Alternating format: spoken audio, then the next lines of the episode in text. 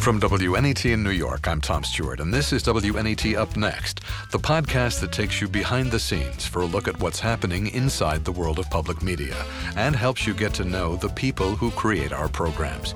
Today, we begin a two part series devoted to a new multi platform initiative called The Talk Race in America. I give the talk to any young person in my family. It is a survival conversation. If they ask you to do something, do it. Be respectful. Make sure your hands are showing. I want to make sure you come home. When you become a father of a black boy in this country, this is a part of the terrain. A kid shouldn't see a cop as a threat. He ought to see that individual as somebody that can help him. Those voices are among the many heard in the talk, Race in America. And our guest today is someone who's been with the project since its very beginning. The winner of many awards, including Emmys and Peabodys, Julie Anderson is the talk's executive producer. Julie, thanks so much for being with us here on WNET Up Next. Tom, thank you so much for having me on. Now, those voices we just heard give us some idea of what the premise of the talk is, but can you explain what, what is the premise of the program? Yes, well, in the African American community, historically, there has always been this conversation that is pretty much confined to the African American home, which is what your children should do if they are stopped by the police. And clearly, young African American boys are stopped more often than young African American girls. And the conversation goes something like if you're ever stopped by the police, here's what I want you to do. Don't put your hands in your pockets. Don't talk back. Answer yes or no, sir. Don't make any sudden movements. Do whatever they tell you to do. And the point of that conversation is to make sure that the child doesn't do anything sudden that would cause a police officer to feel like they may have a weapon and that they may be threatening and possibly cause the unintended shooting and death. Yeah, yeah. It's a it's a conversation that's not really talked about outside of the African American community and we wanted to bring it out talk about it, let people know that this is an opportunity to discuss race, which is often a very uncomfortable subject for people. So it's, it's really the idea of the talk leads into a much larger discussion of race in America. Absolutely. And these are very complicated issues because, from the law enforcement side, it's a dangerous job. They put their lives on the line every single day. They have children too. They want to go home at the end of the day too. So if there's a perception of menace or a perception of danger, both sides are going to react to it very quickly. And we're trying to get this conversation out because maybe there's a way to avoid what are essentially accidents in the end. It's very interesting. I, I recollect there's so many wonderful things in the program uh, including commentary by uh, people such as uh, Brooklyn Borough President Eric Adams, who uh, was a police officer himself. And he had uh, an expression uh, that apparently was popular among police, which essentially says, I would rather be judged by 12 than carried by six which uh, the translation means the concern is I don't want to get killed here. Mm-hmm. I want to live, so I might err on the side of acting too rapidly. Mm-hmm. Uh, we read about that in part of our research that that was sort of an, a thought that police officers have because every day they encounter danger. And every day they have to make a split second decision as to how to handle danger. And in their training, they're trained to position themselves in a safe position, either behind the door of their car or far enough away. They're trained to approach an incident and protect themselves at the same time, and often that's not possible. So, these split second decisions, your first response is to protect yourself, I think. And police officers feel that often if they're protecting themselves, it's justified. And that's what they're told in their training that if, if it's self defense or the suspect is threatening the community or any other person's life, then they are justified. But we have cases in this film where there obviously is no justification. Southern California, the Ramirez family uh, talks of Oscar Ramirez Jr., who was killed by police. And the answer there, did you think he was threatening? And the only thing that the defendant could come up with was, I thought he had a gun. Mm-hmm. Yes. Uh, and that's no evidence at all, and, and tragedies happen. Yes. So, so in the end, he didn't have a gun, but the officer who was following him didn't know whether he had a gun or not. And so, in this case, because he thought he had a gun, he shot. There's no video of that, so we really can't analyze that. We kind of have to go with what the police officer has said. In the case of Tamir Rice, who was shot at close range by a police officer, he was playing with a toy gun. The police officer believed him to be armed. However, the police officer also pulled up to the park. He was standing maybe five feet away from Tamir when he pulled his trigger. And when other training police officers looked at that, they said that he should not have gone so close to Tamir. He put himself in danger, and therefore he ended up shooting first. That could have been avoided had the police officer not approached the scene so rapidly and had not gotten so close to Tamir. It's very interesting. There are so many compelling stories in this film. How did the idea really first come up to, to put this on film?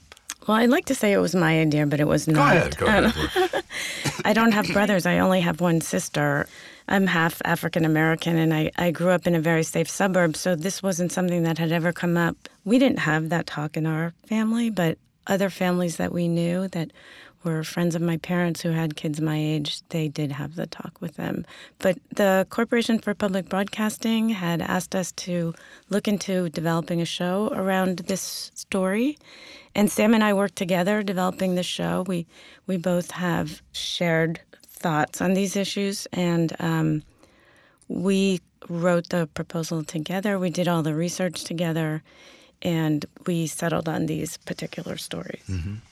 And you're referring to Sam Pollard, whom mm. we are going to talk to in our next episode yes. of WNET up next. Yes. So take me into a little bit of the nuts and bolts of, of that process. You have an idea to do this film. Mm. Uh, you get support from Corporation for Public Broadcasting. Mm-hmm. What what are the next steps that, mm-hmm. that you take after mm-hmm. that? Well, actually, the first thing I did was I Googled the talk, mm-hmm. and then I added the word black, and I looked at what came up from Googling the word t- the talk and black. And then I started researching from there. The first things that came up were a lot of commentary. Um, the Ta-Nehisi Coates book came up, obviously, because that had just been published. And you have to explain that to me. I don't know what that is. So Ta-Nehisi Coates is a writer. He often writes for the New Yorker. He published a book right around the time we were starting this project, so about a year and a half ago. And the book is essentially a letter to his son about how to be a black man in this world. Mm-hmm. That book got a lot of attention. He certainly deals with the issue of the talk in his book and how his son can survive and flourish as a black man in this country. So the book is a lot about race and the complexities of race relations. So we I read the book and started going down that trail is googling, reading, pulling articles, looking at videos. And in the end we had a notebook about four or five inches thick of articles we had pulled, and we had a, a file with a list of videos to look at. And we gathered our team together and we spent two days looking at the videos, reading through the articles. And then we had a big meeting where we talked through what we thought were the most interesting, compelling stories. We wanted a little bit of a balance of stories that were part of the national conversation, which was the Tamir Rice story. But we also wanted untold, unheard of stories, which we thought was very important because we wanted to make sure people knew that the stories you heard of are not all of the stories. These incidences are happening all over the country. So the rest of the stories were not big headlines, but came up in our research.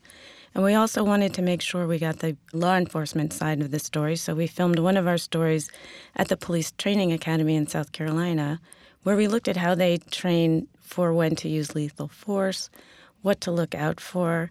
They have a very interesting test where um, there's a screen in front of the police officer. They're inside a room, and this woman comes around the corner. She has a knife in her hand. She's yelling and screaming, and the police officer is holding his gun pointed at her, and he asks her to get rid of the knife because that's a weapon. So she finally throws the knife away and she reaches into her back pocket very quickly. And what she pulls out of her back pocket is a bottle of water, soda, whatever it is. And the police officer, it, it's meant to trigger that could be a gun, Mm-hmm. right? So the police officer literally has two seconds to decide whether or not she is going to bring out a weapon and shoot him. So they drill them through these moments where you have split second to make a decision. And you can see the stress. And the police officer in our piece did not pull his trigger. But when the exercise was over, he was definitely Shaken. shaken by what he had almost done. And this is just a training exercise. This was in the uh, South Carolina uh, School of Yes. Criminal Justice, It's the- where yes, they train. uh, exactly. They, Mhm. they, they train, Yes, train them. the Police Training Academy. And I will add that one other thing we learned in our research is that there is no national training program. Each state sets its own training program. And sometimes that is affected by the budget they have. How long can they keep a recruit in training? This particular program is 12 weeks, and then they're out on the street. So it's a it's an intense training program. You have a lot to learn in 12 weeks. They do diversity training, they do domestic violence training, traffic stop training, shooting, and really a lot about how to handle people and de-escalate the situation. That's what constantly happens in each one of these scenarios where they're trained de-escalate the situation. Now, it doesn't always happen that way once they get out in the real world. And they live under a lot of stress, and sometimes the stress builds up, and sometimes things happen that you had not intended to happen. I mean, all of us have experienced that. Yes. But um, I think from the African American perspective, they feel that maybe it's a quicker response than it might be for a non African American person. Right. I think Tamir Rice's mom definitely felt that had her son been white, Mm-hmm. uh, it, it just would not have happened. Yeah, she said that. Yeah, she feels that. Yeah, she lives in an African American community. You know, often um, in communities where we no longer have a cop walking the beat like we used to have. So police officers are driving around in patrol cars and they're unable to make um, any community type of relationship in the areas that they're patrolling. And so 100% of their time, they're dealing with a suspect, not with just someone who they're casually bumping into on the street and asking how their kid or their dog is. And I so, think that's stressed in, another area of the film Mm-hmm. that if the police were actually members of the community Mm-hmm. and actually lived with the community, that uh, the results would be different. Mm-hmm. and that's not always a possibility, but certainly that would be the ideal. Did the project take off in any directions that you hadn't foreseen? There's a final piece in the show, which is about a um, couple. The wife, Nancy, is Hispanic, and her husband, Amir, is African American. yeah. They are married, and they both converted to Islam as adults. So this is the most blended family you could imagine, and they have a five-year-old son who is all of those things. And they pray every morning, and he has his own little prayer mat, and he prays with his family. He goes to a special, very international school where they speak a lot of different languages. And that story was not originally intended to be in the film, but in the end, it feels like we're looking at a lot of what is the future, which is these very blended families. And it goes beyond race, it goes into gender, it goes into religion, everything. We're, we're just a very blended country here. And so that, as the final piece, felt like this is us looking into the future, looking at the ways that communities can resolve their issues. I know that so much of this is the film, which is premiering on Monday, February 20th on PBS. But in addition to the actual film, I mentioned this is a multi platform initiative. Well, um, first of all, I'd like to mention the minority consortia. There are five minority consortia that CPB supports, and they are each doing a short film of their own centered around, with the topic being the talk. However, they're all quite different. There's the Pacific Islanders, um, Chinese American, Native American, African American, and Latino public media. So each one of them is doing a short film. Those are going to go up on our website over the next couple of months. And we're doing a, an extended outreach campaign post broadcast, which is going to be doing events with our stations across the country, our local stations. And we'll be providing grants to the stations to do events in their own communities. And we'll be working with facilitators to help bring these conversations together and have a very positive experience. So they may screen the film or part of the film. They may have someone from the film there to do a Q&A they may have community organizers who are in this space to get everyone talking. PBS has a great opportunity to reach grassroots levels all over the country because of our local stations. So we're partnering with them after broadcast to do as many events as so we it's can. It's a nationwide effort to further this this conversation. Yes, this is absolutely. stimulating. It sounds Yes. great. Mm-hmm. Uh, and so, what, what is the Twitter? I know there's a Twitter thing too. There's always a Every- Twitter Everybody thing. talks Twitter these days. we might as well talk our Twitter. There's a lot of Twitter. so, yeah, we have a Twitter campaign, we have a Tumblr campaign, we have a Facebook campaign, and we have a digital website campaign. And beginning with our digital website, which is pbs.org slash the talk. It's an interactive website where you can leave your own stories about the talk, your own experiences about the talk. There's additional video clips that are not in the shows. For instance, we intersperse between the pieces are five celebrities yes, I wanted to ask you about those. yeah, so there are Charles Blow, who's a New York Times columnist, Kenya Barris, who's the executive producer of the ABC hit series Blackish, which won a Peabody last year. He's in the show because he did a whole episode on the talk mm-hmm. the year before last. Rosie Perez, Nas, and the director of Boys in the Hood, John Singleton. So each one of those people gave us over an hour of their time on this topic. And very little of that, of course, ever makes it into the film. But the website is a great opportunity for us to add additional stories from each one of our, our celebrities. So those are on the site.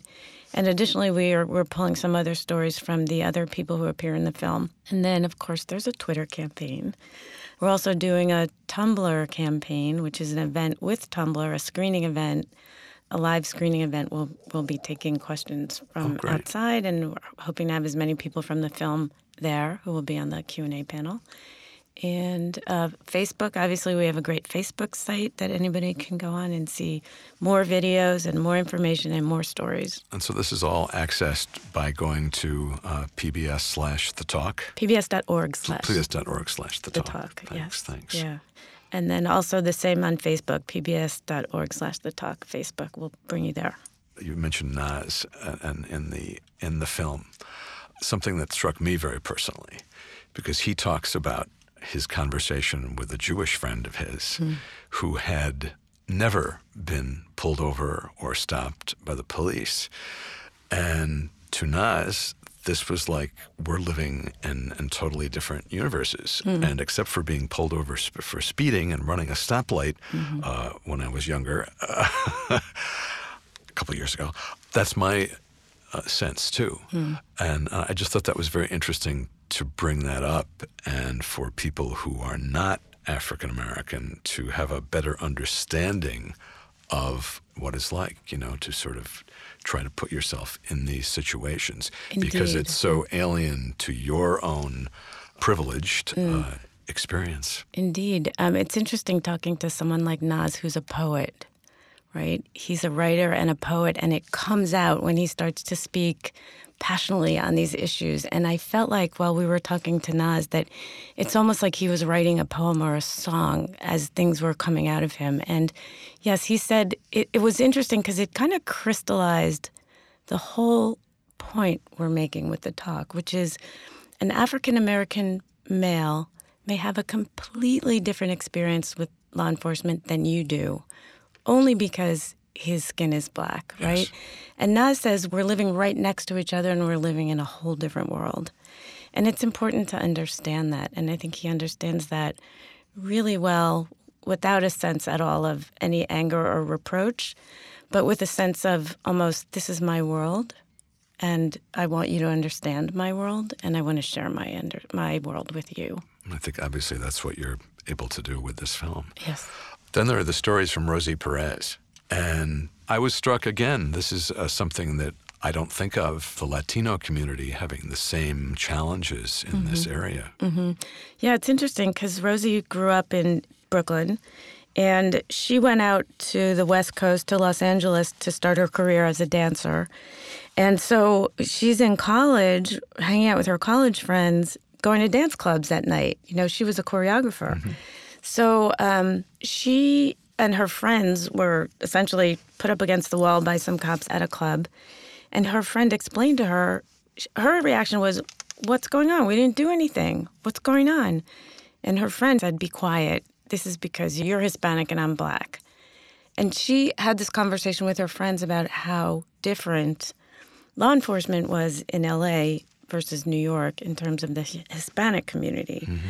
So, what she was saying is the West Coast has a different feel and a different experience than what you might experience here in New York. So, what led to the decision to use celebrities as part of your storytellers?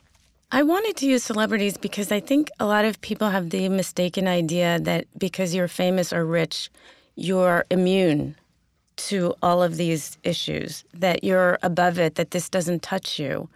And I thought it was important for people to hear from very well known famous people who they would assume don't have this experience. Not only does it humanize them, but it kind of unites everybody. I mean, you would assume that just because you're Nas, you have don't have this experience, or because you're Rosie Perez or you're Kenya Barris, you know, you're in Hollywood, you're making a ton of money. But all of these people have children too, and they're growing up in a more privileged environment than they are because their parents have achieved a certain amount of success. But the issues are still there. They're still there. So, what, what overall impact uh, do you hope the film to make? So, as I said, race is a very complex subject. It's hard to talk about. It, it's uncomfortable for a lot of people. I think when you get into a conversation about race, you're wondering if you're in a safe space. Can I say what I really want to say? Can I trust this person to receive what it is I want to say without without getting upset? So I think we're trying to create a safe space to have a conversation about race because we understand the complexities. And the only way to solve these complexities is through working together and being honest and talking these things out. Do you feel that this film and this project is something that one would only find coming from public media? Yes, of course. Yeah. I mean, this is the kind of thing that we do. We like to do programming that will affect communities at a grassroots level. And we like to use these films to screen at a grassroots level at our stations all over the country. And we are constantly, with our station relations team, constantly in touch with our stations. We're constantly sharing information about the films that are coming up so they can plan ahead. Mm-hmm. Often they do their own local story related to the larger film. So for public television, it's very interesting because we can reach these communities and we have direct contact with them. It's great. Mm-hmm. Uh, you've had a, an amazing professional journey mm-hmm. in media that's led to public media. I know that you were at ESPN and mm-hmm. HBO and CNN. I always recall that it all started with winter sports. Is that true? Yeah, that's true. When I graduated from college, I wanted to go to the Olympics. I had been a gymnast, a competitive gymnast in high school and college. I wasn't good enough to be an Olympian, but I had loved the Olympics. It was an important thing to me, and I thought, I wonder how I can go. I just want to go and be at the Olympics. And I figured out the way to go was to work for ABC Sports, who was um, televising the Olympics at the time. And then from ABC, ESPN was just starting. And it was very difficult to get a job at ESPN. There was absolutely no turnover. There were only three networks at the time. And so I was faced with being a production assistant for two, possibly three years. And when ESPN started, I thought this was a way I could fast track my career. Mm-hmm. They were looking for people who had had network experience. And I was a PA and they hired me as an associate producer. So right away, I jumped to the next step. And before I knew it, I was a producer. And I was covering college football and college basketball, among other things tennis, boxing, golf, everything. I developed a skill set by having to do something every single week. Every single week, I was researching a piece, shooting a piece, writing a piece, looking for footage for a piece, finalizing a script. So you do that every week and you really develop very sharp skills. And now that I work in documentary film, that skill set is still with me. And I think it helps me be a good decision maker. And I think it helps me really look out to see what the end is going to be, even when we're far away from the end. And it helps me in all my planning. And I think I see big picture very much. And I appreciate the training that I got there. So it really is uh, has really held you in good stead for what you're doing now. What prompted the shift to to documentaries and, and public media? Well, I first started doing sports documentaries. So I was at ESPN, and uh, HBO Sports was the only place that was doing long format documentary films. And I had been doing pieces about athletes and rivalries and all different kinds of stories. And so it was a natural transformation, I guess. So I went from ESPN to HBO Sports, where I was producing, directing long format documentary sports films. And then, of course, you know, HBO documentary films is a really well respected and very ambitious place. And they were kind of right next door or, or the floor above me. And I started getting interested in human rights and community issues and larger issues than sports. So I was able to switch over from the sports department to the documentary film department. And I was there for many years. Um, I also managed to produce on the side. And then um, the opportunity to work at WNET came up, very similar position. I was very happy to be able to join this team. What's your overall role here at WNET? I am, my title is I'm the executive producer of documentaries and development. And that means many things. That means I meet filmmakers and listen to their pitches and determine whether or not that's a film we either want or can do and raise the money for, for WNET and ultimately for PBS. I also run the projects when they're in production. So I supervise the budget, the schedule, the contracts, the deliveries, anything around the making of the film. And then I also am supervising what we call the outreach campaign, which includes our website, the social media campaign, any educational projects that we do. And when I say supervise, I don't mean I'm creating educational programming. We have a whole department that does that. We have a whole department that does web and social media. But I think I'm the person who introduces the project to all of those teams and kind of guide them because of what I know of the background and the information in the film. We call this podcast uh, Up Next. So I'd like to ask what's up next uh, for you in terms of projects here? Mm. I know the talk is still, uh, uh you're still very active in it. Yeah, very active in the talk. You know, quite honestly, it's been hard to develop new projects because I have this project and another project, which is called American Epic, which is coming out in May, which is a five part series about the history of recorded music. Mm. So these are both very big projects. They have a very broad reach. There's a lot of moving parts to all of them. So those have been my focus for pretty much the past two years. Sounds great. Congratulations Thank on so the much. talk, Race in America. Again, its broadcast premieres on PBS the evening of February 20th. And for those of you listening, uh, be with us for our next episode. We're also going to be talking about The Talk, Race in America, with the film's director, Sam Pollard. Please share your questions and comments with us at upnext at WNET.org. And of course, please become a subscriber. WNET Up Next is presented by the Design and On Air Promotion Department of WNET New York. I'm Tom Stewart, and thanks so much for listening.